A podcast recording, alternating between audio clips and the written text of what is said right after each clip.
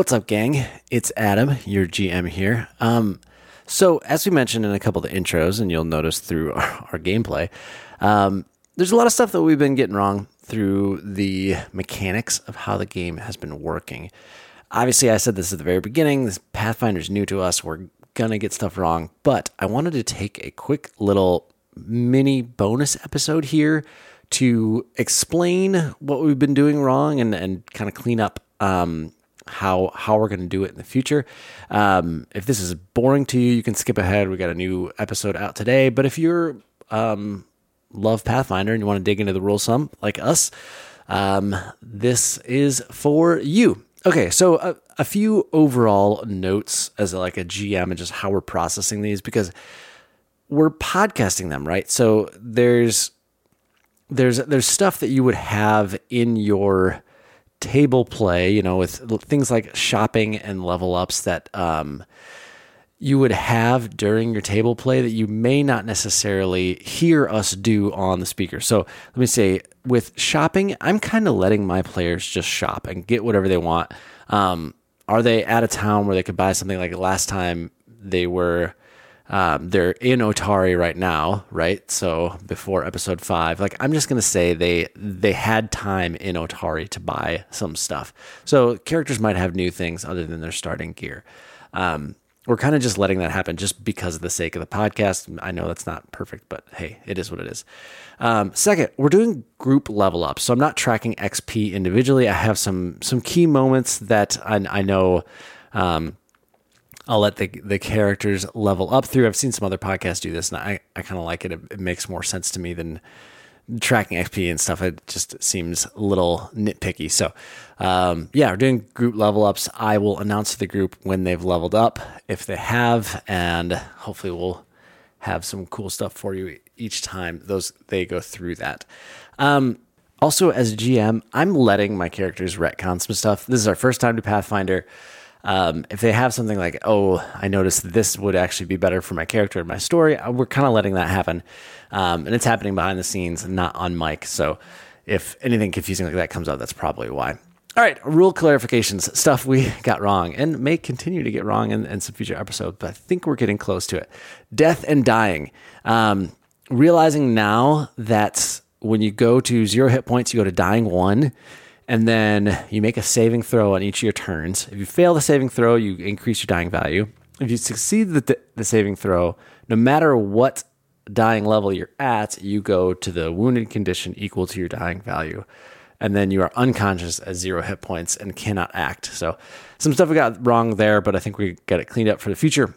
Next thing, range attack. We were all over the board with range attack rules. Uh, there's a lot of like little sub rules in range attack that I think we missed. So the reload feature of every weapon, um, like I know Bash's longbow has a reload of zero, so it doesn't take him any actions to put a new arrow on. We're kind of penalizing him there.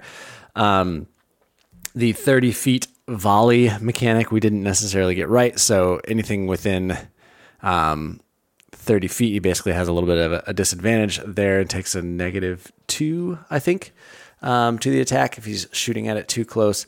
Um, and then line of sight and cover. Um, if a character is, if the enemy is behind a character of yours, they might get like lesser cover or or things like that. So we're we're cleaning that up. Um, you can Google all the lesser cover stuff if you want, really want to dig into it.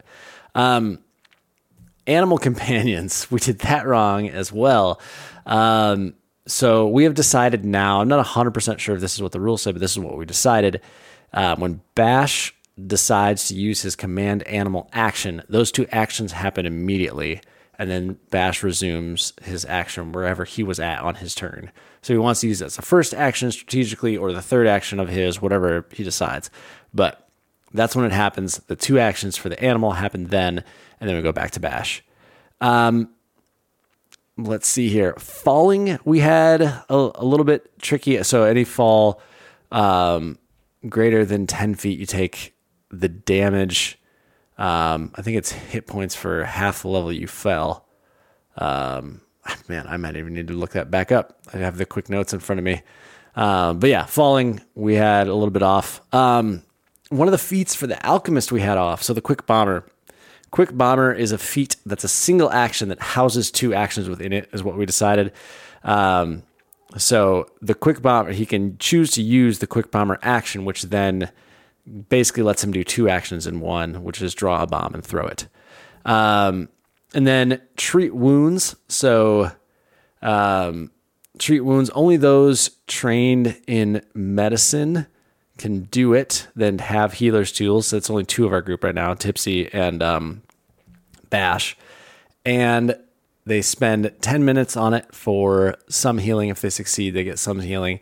Um, they can double that. I think it's 4d8 if they spend 60 minutes on it if they had an original success.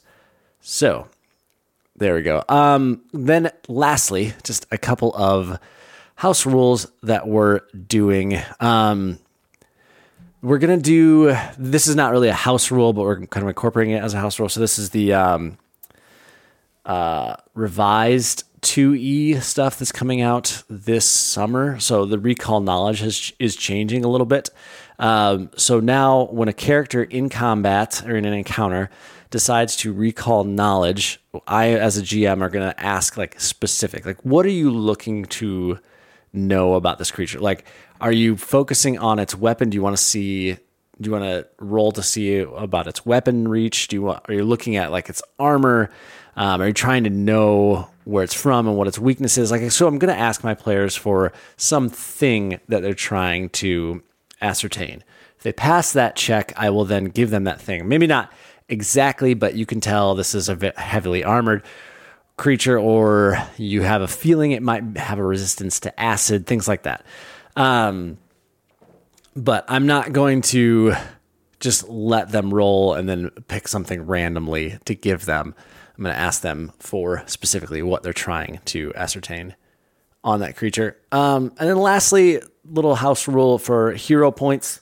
So we, our play, my players haven't used them yet, um, but hopefully they will sometime soon. Um, hero points. We are not going to allow the heroic recovery with hero points. Um, you can use them to like for any check though um, I would even allow them to be used on a stabilizing roll. I don't think that's exactly the rules, but I kind of like it. But allow them to use a hero point on a stabilizing roll if they want, um, but they don't have to. And um, they have to decide to use a hero point before they know the DC or AC. Um, so they can't roll. And once I say it's a success or failure, they're window to use that hero point is lost. Um, and I'm never going to let them use a hero point to re-roll a natural one. So if they fumble on their first toss, I'm like, oh, I want to use a hero point. I'm not, I'm not going to let them. Um, we're going to stick with the fumble for fun. So that's all I really had.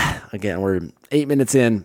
Um, not a ton of stuff, but just trying to clean up some of the things some of the common rules we got wrong. If there's anything out there, you're a diehard Pathfinder player and um, you notice other stuff we're getting wrong, hit us up. Um, we're at, on Instagram at Rogue Maje, R O G U E M A J E, Rogue Maje. Um, same thing. We have that email, roguemaje at gmail. Um, yeah, hit us up. Let us know what we're doing. We, we want to get everything as accurate as possible that being said, I'm the GM. I'm allowed to break the rules if I if I want to, and for the fun of it.